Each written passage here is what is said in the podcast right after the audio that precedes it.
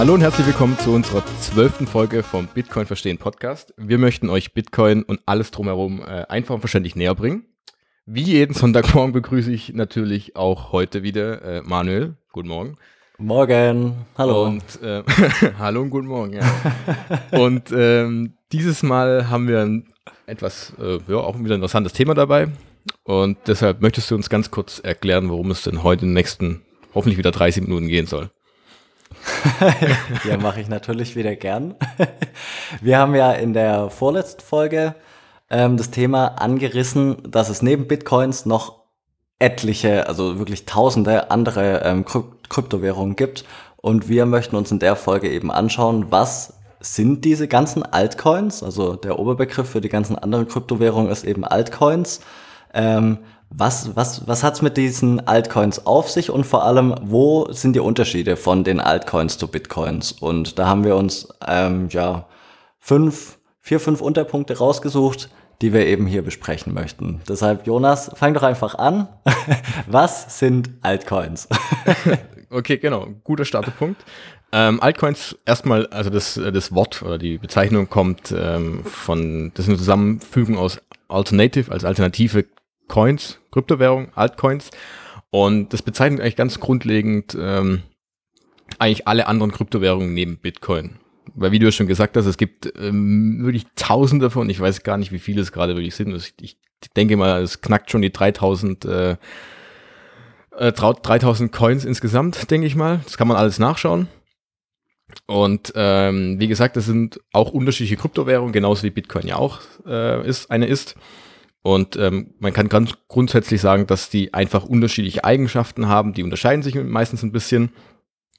Und ähm, so eine Kryptowährung kann eigentlich jeder von uns herstellen oder selbst erstellen. Also da eigentlich könnte man Manuel Coin erstellen, wenn man möchte. Weil, mhm. ähm, das weil an sich sind ja Kryptowährungen eigentlich erstmal nur ein Protokoll. Also Bitcoin ist ja ein Protokoll, das komplett offen und tra transparent einsehbar ist. Diesen Code, diesen Softwarecode kann jeder sehen und jeder, der ein bisschen Know-how hat, kann das Ganze kopieren und dadurch was eigenes erschaffen.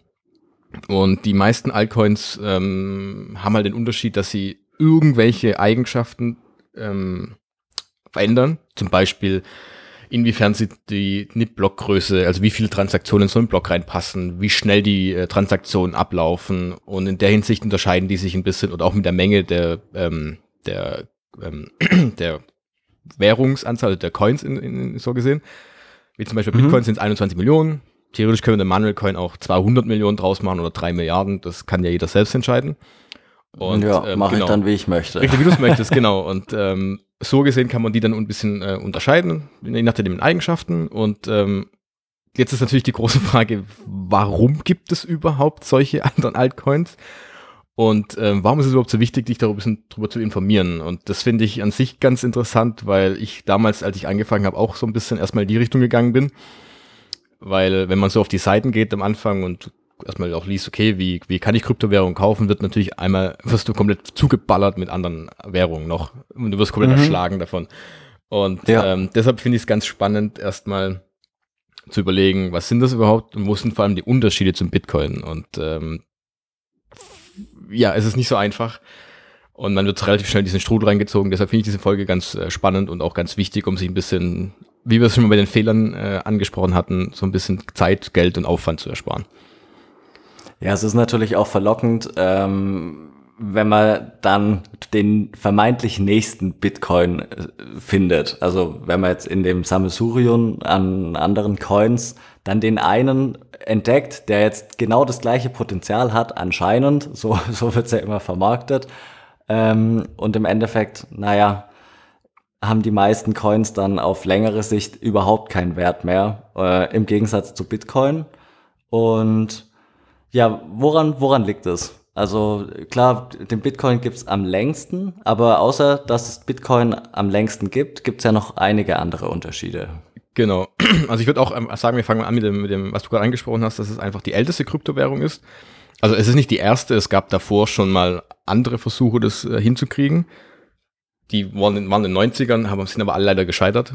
Und aus diesen, so gesehen, äh, zusammengewurstelt hatte dann, wurde dann Bitcoin äh, erstellt. Und Bitcoin gibt es seit fast zwölf Jahren, hat äh, so gesehen das, äh, die längste Historie von allen Kryptowährungen, hat, ähm, da steckt am meisten Geld drin. Ich glaube, aktuell sind es, glaube ich, 180 Milliarden Dollar, soweit ich im Kopf habe. Genau, ähm, ja. Genau, richtig. Ähm, es hat äh, die, äh, wie bei allem, wenn wir es ja wissen, okay, wenn jemand eine Historie hat oder eine, eine Vergangenheit hat, die eben erfolgreich ist, die eben nicht gehackt worden ist, und das war bei Bitcoin ist ja der Fall, dass bis jetzt noch keiner von außen das äh, Netzwerk angreifen konnte. Und das ist natürlich schon ein Riesenvorteil gegenüber jedem anderen, jeder anderen Kryptowährung, weil die ja so gesehen einen Nachteil hat, weil es einfach nicht so lange auf dem Markt ist. Und äh, das hat natürlich dann den Vorteil, dass Bitcoin erstmal jeder kennt jeder, der sich mit Kryptowährungen auseinandersetzt, wird, stoßt, stößt natürlich von Anfang an erstmal auf Bitcoin und danach erst auf die anderen Kryptowährungen. Und ähm, eben, was auch ein ganz wichtiger Punkt ist, dass dadurch, dass ja Bitcoin ein dezentrales Netzwerk ist, das heißt, jeder kann daran arbeiten, als Entwickler daran arbeiten. Da ist ja, es gibt ja kein Unternehmen, keine Organisation, die das Ganze irgendwie organisiert und sagt, okay, wir bauen jetzt als nächstes ähm, Feature Nummer X dazu, ähm, mhm. Das äh, kann theoretisch jeder kann daran arbeiten. Also du könntest zum Beispiel jetzt sagen, ich möchte, dass Bitcoin, ich, dass ich irgendwas Besonderes in einem Wallet erstellen kann. Das könntest du theoretisch, wenn du Programmierkenntnisse hast, hinzufügen, die du nicht hast, glaube ich. genau und ähm, Stand jetzt hält sich in Grenzen. Richtig, ja. genau und ähm, deshalb sind, man kann so sagen, die die meisten Entwickler, die wirklich ähm, Lust haben, was zu verändern, im Finanzsystem werden sich natürlich darauf einigen und sagen, okay, wir gehen zu Bitcoin, weil einfach da ähm, das das Größte ist, das ist das Älteste. Und allein deswegen hat Bitcoin schon einen riesigen Vorteil gegenüber jeder jeglicher anderen Kryptowährung, die auf dem Markt ist und theoretisch natürlich jetzt auch auf den Markt kommt. Und ähm, jede Kryptowährung müsste so gesehen diese zwölf Jahre Erfahrung aufholen. Und das wird verdammt schwierig werden. Ja, das Vertrauen, das Bitcoin entgegengebracht wird, allein, da, allein genau. durch die Tatsache, dass es eben schon extrem lang am Markt ist, ähm, in, ja, im Kryptowährungsmaßstab und noch nie gehackt wurde. Also natürlich die ganzen äh, Schlagzeilen, die wir schon in vorherigen Folgen angesprochen haben, ähm, dass die Plattformen gehackt werden, ist was anderes. Aber dass das Bitcoin-Netzwerk an sich noch nie gehackt wurde, das ist ja schon ja ein immenses ein immenser Punkt, der eben viel Vertrauen rechtfertigt und die anderen Kryptowährungen, die kleiner sind, die können das ja überhaupt nicht äh, gewährleisten, einfach weil sie noch gar nicht so lange existieren. Mm, richtig, genau. Und vor allem, wenn man sich darüber überlegt, es geht ja trotzdem immer noch um Geld und Vermögen, das man speichern möchte. Und da ist natürlich dieses Vertrauen und äh, Sicherheitsthema verdammt wichtig. Und ähm, ja. da hat einfach Bitcoin den großen Vor Vorsprung, den großen Vorteil und äh, den aufzuholen, das ist eigentlich unmöglich. Und das wird nicht mehr funktionieren.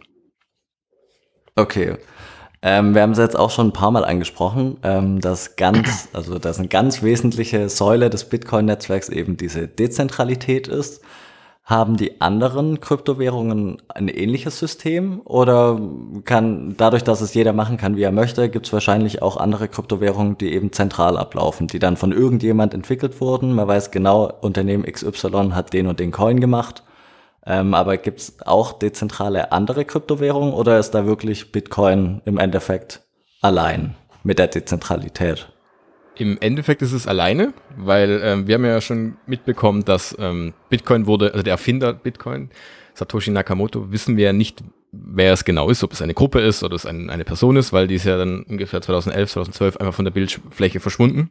Und bis heutzutage mhm. wissen wir einfach nicht, wer Bitcoin eigentlich entwickelt hat. Und dadurch gibt es auch niemanden, der es kontrollieren kann, wie du ja schon gesagt hast.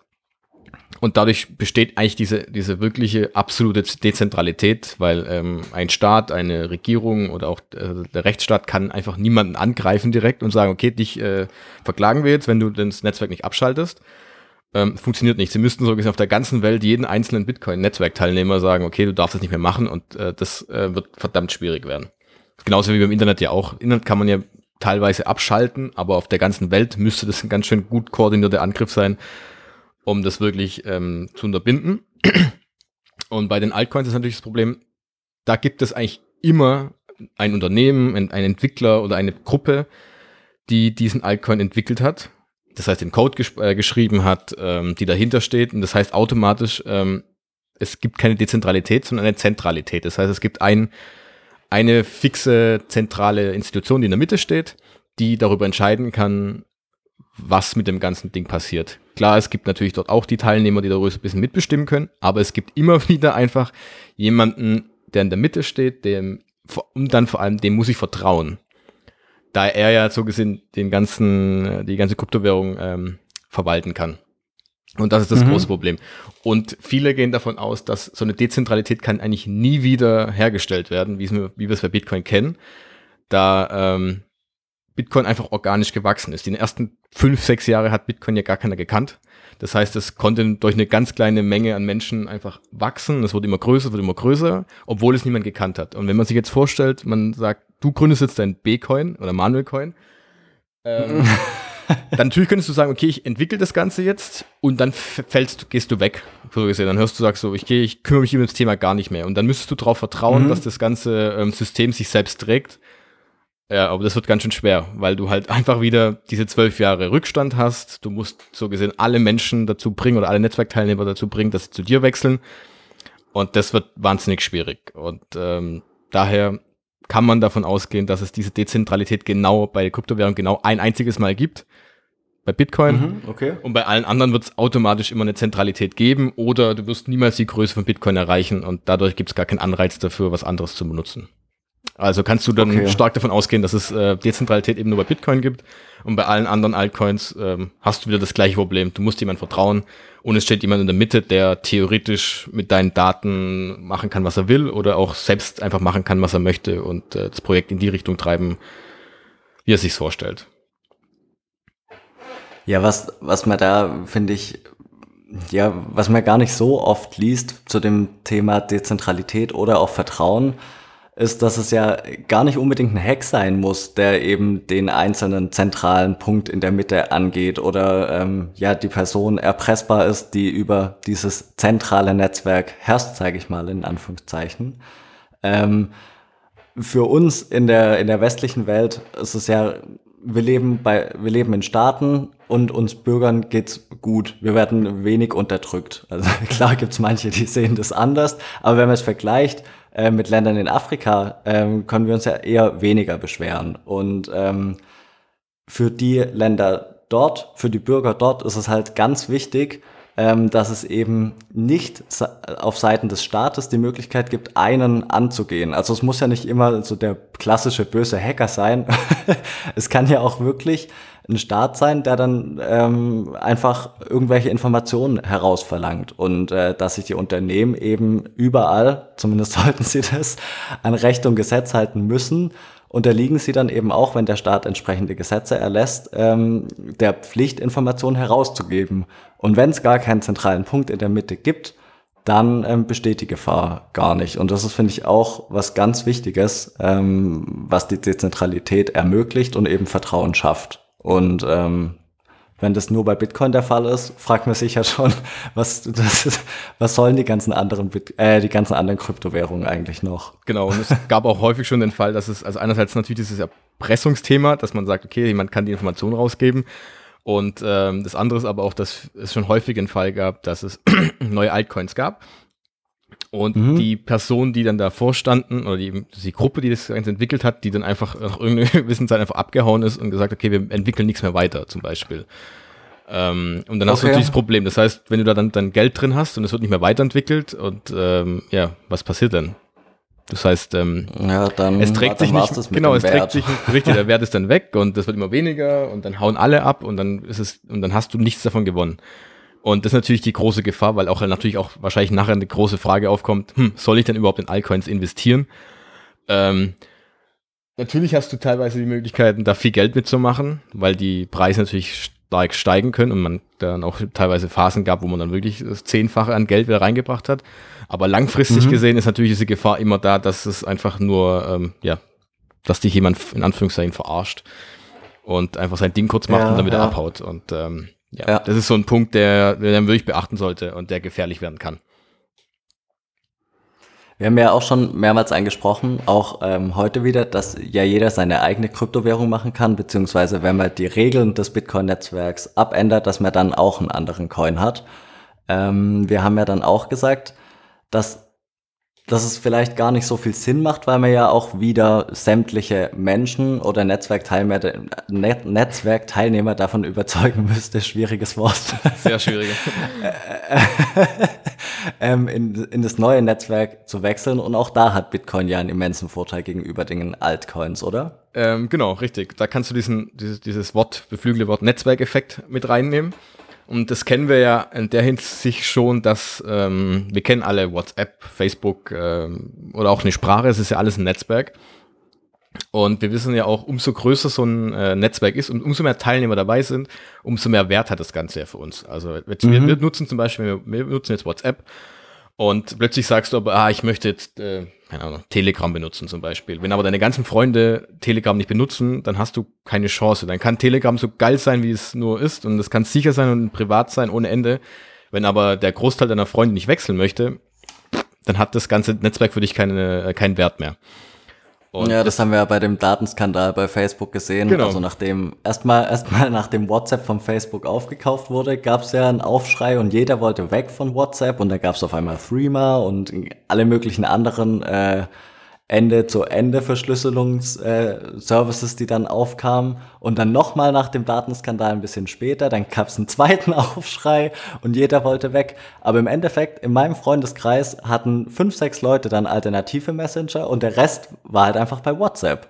Und also man kommt, man kommt fast nicht mehr weg von WhatsApp. Und äh, so ist es halt, wenn das Netzwerk mal eine gewisse Größe hat dann ähm, gibt es kaum realistische Alternativen. Richtig. Und da kannst du wirklich dazu sagen, dass eben diese, ähm, ja, die, die Kosten, die, die Kosten, um zu wechseln, sind einfach zu groß dann. Egal wie groß die, ähm, die Anreize dafür sind, wie gut ähm, die Technologie ist, wie gut die Features dahinter sind, die, die, dieses Netzwerkkosten, das Wechseln ist wesentlich höher und viel, viel größer, als wir uns das, glaube ich, vorstellen können. Und ähm, das gleiche hast du eben bei, bei Kryptowährungen auch. Bitcoin ist das die größte Kryptowährung mit den, mit den meisten Nutzern. Und das heißt also, es gibt, wenn du neu einsteigst, gehst du meistens natürlich da, wo die meisten Leute drin sind. Und äh, wenn du jetzt natürlich dann hast, das Thema hast, okay, ich habe jetzt einen Altcoin mit irgendwie, keine Ahnung, der ist schneller von mir aus oder da ist irgendwas Cooles dabei. Dieses Feature müsste so viel, so einen größeren Wert für dich entwickeln, dass du sagst, okay, hm, das ist so viel wert, dass ich sogar wechsle. Und das müssten dann so viele machen, dass es für dich lohnt. Und umso mhm. größer nämlich natürlich, umso mehr Teilnehmer Bitcoin reinkommen, desto größer wird natürlich der Wert des Netzwerkes, weil es einfach sicherer wird, äh, der Preis steigt und ähm, es hat immer einen größeren Wert für den, für den Neueinsteiger, der dazukommt. Und das ist ja so eine Art Kreislauf, der sich dann ergibt. Also mehr Teilnehmer, mehr Sicherheit, mehr Pre größerer Preis, so ein größerer Anreiz für den Neueinsteiger. Und jeder mhm. Altcoin, der da dazukommt und sagt, er möchte mit, damit mithalten mit Bitcoin, müsste das irgendwie übertrumpfen und das funktioniert einfach nicht. Und es wird mit jedem Tag, den das Ganze so abläuft, wird es immer schwieriger, immer schwieriger, immer schwieriger und deshalb kann so ein Altcoin diesen, diesen Kreislauf nicht durchbrechen. Und ähm, deshalb kann man sich vielleicht merken, okay, klar, es gibt natürlich eine bessere Technologie teilweise. Bitcoin ist auch ein bisschen älter schon, dass auch viele sagen, es ist zu langsam und das ist ähm, zu groß, um irgendwas zu verändern. Aber hm, die Frage ist, es spielt halt keine Rolle, sondern es spielt einfach dieser Netzwerkeffekt die Rolle. Und ähm, das ist halt der große Punkt. Ja, kommt halt auch auf den Einsatzzweck an. Also, Klar. weil du jetzt gerade ähm, das Tempo angesprochen hast, wenn man sagt, wie soll denn das funktionieren, wenn, äh, wenn allein in einem kleinen Dorf pro Stunde 1000 Transaktionen getätigt werden sollen, wenn man das hochrechnet, da ist das Bitcoin-Netzwerk einfach zu langsam. Natürlich ähm, ist das ein Nachteil, den man nicht wegdiskutieren kann. Aber Bitcoin hat ja einen ganz anderen Anreiz als ähm, oder einen ganz anderen Anspruch an sich selbst, als dass sie jetzt die täglichen Transaktionen ersetzen möchten. Das soll ja eher ein Wertspeicher sein. Ähm, so verstehe ich das zumindest im Moment. Und bei einem Wertspeicher, wenn man es jetzt vergleicht mit Gold, ähm, ich gehe selten mehr als einmal im Jahr los und kaufe und verkaufe einen Goldbarren. Also genau. Äh, ja, also ist eine Kritik, aber ist im Endeffekt egal, weil es halt einen ganz anderen, anderen ja, Daseinsberechtigung hat irgendwo. Genau, man kann ja theoretisch auf diesem, das ist natürlich auch wieder eine komplett andere Folge dann oder anderes Thema noch, dass man sagen kann, okay, du kannst auf dieses, auf dieser Basis ja auch was aufbauen, zum Beispiel und sagen, okay, wir machen halt mhm. irgendwie ein schnelleres äh, Netz, äh, Transaktionsnetzwerk daraus noch wo man sagt, ich muss gar nicht in meine Bitcoin wirklich komplett verschieben, wenn ich jetzt zum Beispiel das berühmte Snicker beim Supermarkt kaufen möchte, mhm. sondern ich habe dann etwas anderes, was halt schneller ist, was einfacher ist. Aber grundlegend darunter liegt so gesehen dann wieder der Bitcoin. Und ähm, aber das können wir gerne mal in einer anderen Folge noch besprechen. Ich glaube, wenn es darum geht, auch was, Ja, was, gern, was ja. Geld ist und was auch mit Gold zum Beispiel das Thema ist. Und ähm, genau. Deshalb ist es gar nicht, das ist gar nicht die Idee von Bit- Bitcoin eigentlich. Das, wie du es richtig gesagt hast. Okay. Was ich auch noch ganz lustig finde oder sehr interessant, dass auch Leute, die sich wenig mit Kryptowährung beschäftigt haben, meistens Bitcoin trotzdem kennen. Also der Begriff Bitcoin ist trotzdem irgendwie in den Köpfen, obwohl ja kein Marketing oder irgendwas betrieben wird. Ähm, bei anderen Kryptowährungen ist es wahrscheinlich schwieriger, weil natürlich Bitcoin gibt's schon länger, aber das zeigt ja auch wieder, wie viel schwieriger es für die anderen Kryptowährungen ist, überhaupt den Vorsprung aufzuholen, weil die müssten ja immenses Marketing betreiben. Ähm, genau, richtig. Also eine Bitcoin-Werbung gibt's eigentlich nicht wirklich. Also klar, mal von- vielleicht von der Plattform einfach, man sagt, okay, du kannst hier Bitcoin kaufen, aber da das ja, wie du gesagt hast, es gibt ja kein, äh, kein Bitcoin, äh, keine Bitcoin AG oder keine Bitcoin-Firma, die plötzlich eine Marketingabteilung aufstellt und sagt, okay, jetzt haben wir das Jahr 2021, jetzt haben wir einen neuen Marketingplan und wir machen jetzt irgendwelche Instagram-Werbesachen. Es gibt es einfach nicht. Und trotzdem gibt, hat Bitcoin 180 Milliarden gespeichert. Äh, du liest davon in der Tagesschau. Politiker beschäftigen sich damit äh, und äh, die Zentralbanken beschäftigen sich damit. Und wenn man sich mal überlegt, dass es in zwölf Jahren geschafft ist, geschafft wurde, dass es organisch einfach gewachsen ist, weil sich Menschen damit beschäftigen, weil die Eigenschaften so gut sind und einfach ein Gegenstück zu dem aktuellen Finanzsystem darstellen. Es ist schon eigentlich richtig krank, wenn man sich mal vorstellt, wie weit es schon gekommen ist, ohne einen einzigen Euro für eine Marketingaktion oder Marketingagentur oder eine Werbeaktion ähm, auszugeben. Und äh, ja, es spricht so gesehen einfach, ja, die Eigenschaften sprechen einfach dafür und dann äh, wächst es einfach auch organisch in der Gesellschaft, in der, in der, weltweit sogar, ja, das ist das Schöne. Und die Bekanntheit wird einfach immer größer. Und ähm, im Gegensatz dazu sind halt die Altcoins darauf angewiesen, dass sie, ähm, ja, sie müssen mal Werbung machen. Sie müssen sie für sich aufmerksam machen, weil, wie gesagt, dieser Netzwerkeffekt und die Eigenschaften haben für dich eigentlich, die müssen ja einen Anreiz dafür schaffen oder dich erstmal sich auf sich aufmerksam machen, dass du sagst, okay, oh, da könnte ich ja wechseln, weil die irgendwas Cooles können, was ich vielleicht brauchen könnte. Und Mhm. ähm, deshalb äh, müssen halt viele äh, Altcoins Marketing betreiben, Werbesachen schalten, weil sie natürlich auch mit anderen ähm, Kryptowährungen im Wettbewerb stehen, die vielleicht die ähnlichen Eigenschaften haben.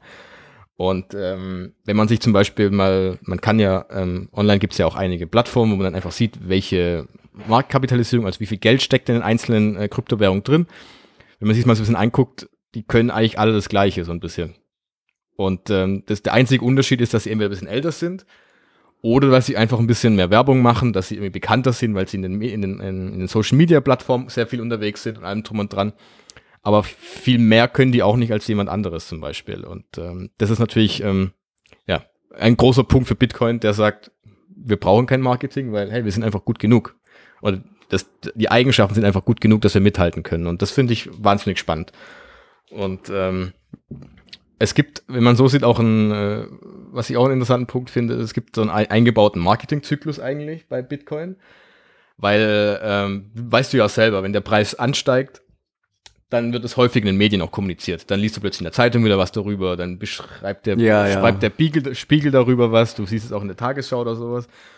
Und Ja, als da die 20.000 Dollar gerissen Genau, wurden richtig. vor, wann, drei Jahren oder Ja, wann das war, genau. da wurde ja dann auch tatsächlich in der Tagesschau drüber berichtet und das ist ja schon ein sehr, ich sag mal, oldschool genau. Medium. Auch die Zielgruppe ist ja, ähm, ja, nicht die klassische Kryptowährungszielgruppe und Nee. trotzdem, Genau. trotzdem wurde darüber berichtet. Richtig, und um, wenn halt dieser Preis dann wieder ansteigt, dann gibt es eine größere Nachfrage, dann äh, wollen mehr Leute haben. Wenn du natürlich eine höhere Nachfrage hast, dann st- steigt der Preis wieder an.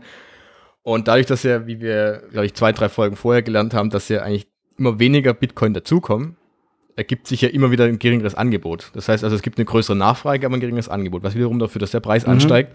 Und dann hast du, zack, Ja. hast du diesen Kreislauf. Das halt eben, Ja. das, ist- dieser, dieser Kreislauf ist eigentlich in Bitcoin im, in der Software, in dem Software-Code eingebaut, durch, die, halt, durch diese Abnahme der ähm, Bitcoin-Menge, die, die so alle zehn Minuten dazukommt. Ähm, hast du einfach diesen Zyklus, der automatisch drin ist und den braucht keiner anfeuern. Da gibt keiner Geld dafür aus, sondern der ist einfach da. Mhm. Und der gibt sich so gesehen in der ganzen Gruppe. Und ähm, der läuft seit zwölf Jahren durch und der wird sich die nächsten Jahre wahrscheinlich auch noch verstärken, weil wenn der Preis mal wieder bei 20.000 Ja, ja. ankommen wird, dann fängt das Ganze wieder von vorne an. Klar. Genau, je nachdem, wie sich der Preis entwickelt, ähm, ist dann auf einmal natürlich wieder in aller Munde. Richtig. Wie das sein kann, Kann. dass, dass irgend sowas wie äh, Bitcoin auf einmal 20.000 Dollar oder noch mehr kostet. Richtig, genau. Und ja, das ist schon spannend. Ähm, wir haben es jetzt beide, beide schon ein bisschen angerissen. Bitcoin als Wertspeicher. Ähm, die anderen Kryptowährungen, die anders funktionieren, eignen sich dann natürlich eher schlechter vermutlich als ähm, jetzt der Bitcoin, um ein dauerhafter Wertspeicher zu sein, oder? Mm, Ja, es ist, also der Punkt fasst jetzt so gesehen alle Punkte, die wir haben, so ein bisschen zusammen. Also einerseits die, ähm, also Bitcoin ist ja komplett begrenzt. Also du hast dann die 21 Millionen und du weißt zu jedem Zeitpunkt, wie viele neue Bitcoin dazukommen und wie viele noch zum Mhm. Beispiel fehlen. Ähm, und das kann natürlich dein Manual Coin, könnte das theoretisch ja auch machen. Also du könntest natürlich auch 40 Millionen Bitcoin haben, das ist begrenzt, sagst du, und deine Verteilung ist genau die gleiche zum Beispiel. Ähm, dann hast du mehrere Punkte, die dahinter stecken. Das einerseits natürlich, ähm, ich müsste dir, dir vertrauen, dass du das auch wirklich einhältst.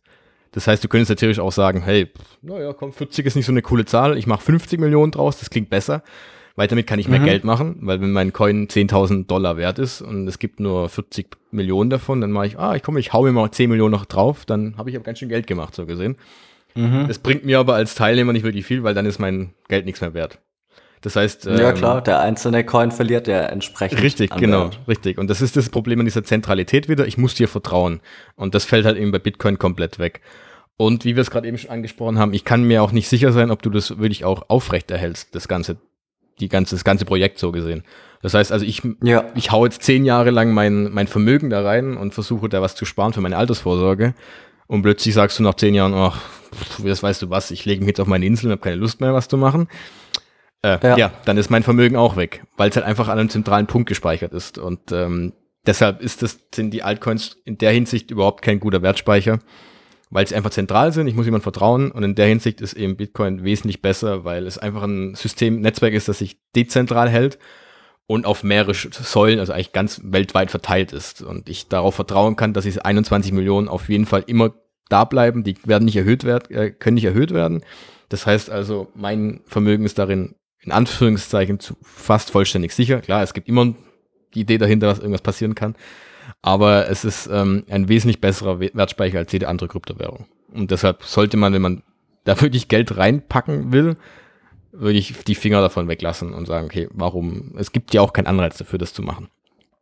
Also es gibt keinen Anreiz dafür, äh, dafür zu sagen, ich packe jetzt mehr Geld in die Altcoins rein, um da langfristig Geld zu speichern. Okay, alles klar. Genau. Das schließt natürlich nicht aus, dass in Zukunft ein anderer Coin kommen kann, der irgendwelche traumhaften Eigenschaften hat, von denen ja wir heute ja gar keine Vorstellung davon haben, was noch entwickelt werden kann. Aber im Endeffekt, es gibt jetzt schon tausende andere und alle sind im Endeffekt schlechter als ähm, Bitcoin, vor allem was eben die Eigenschaft als Wertspeicher angeht. Genau. Und das ist ja Ist dann die Frage, wie hoch die Wahrscheinlichkeit ist, dass sich daran in Zukunft was ändern wird. Genau, richtig. Und das Schöne ist ja, dass ähm, dadurch, dass ja das ganze Thema ein komplett freier Markt ist, also du hast 3000 Kryptowährungen und jeder, jeder Mensch von uns könnte sich ja entscheiden, was anderes zu nehmen. Und in der Hinsicht entscheidet gerade wirklich der Markt dafür. Sagen, okay, und deshalb ist am Bitcoin am meisten wert, weil die Menschen sagen, okay, hey, pff, das ist das, ähm, die Ja, Eigenschaften das sind einfach Sinnvollste von sind eigentlich die besten Eigenschaften daran. Und das ist Ja. purer freier Markt und der entscheidet eben, so wie ihr es kennt. Und Mhm. ähm, ja, einer der alt- anderen Altcoins, wie du gesagt hast, müsste so gesehen den Markt davon überzeugen und sagen, hey, ich bin übrigens besser. Und ähm, das muss erstmal stattfinden. Und das wird ganz schön schwierig werden. sehr schönes Schlusswort, finde ich. Dann, ähm, ja, Brauche ich auch nicht mehr zusammenfassen. würde ich sagen, kommen wir, kommen wir zu den Formalitäten, Ja. weil hat sich, also ja, hat sich gut angehört. Okay, so, als Schlusswort. Sehr gut.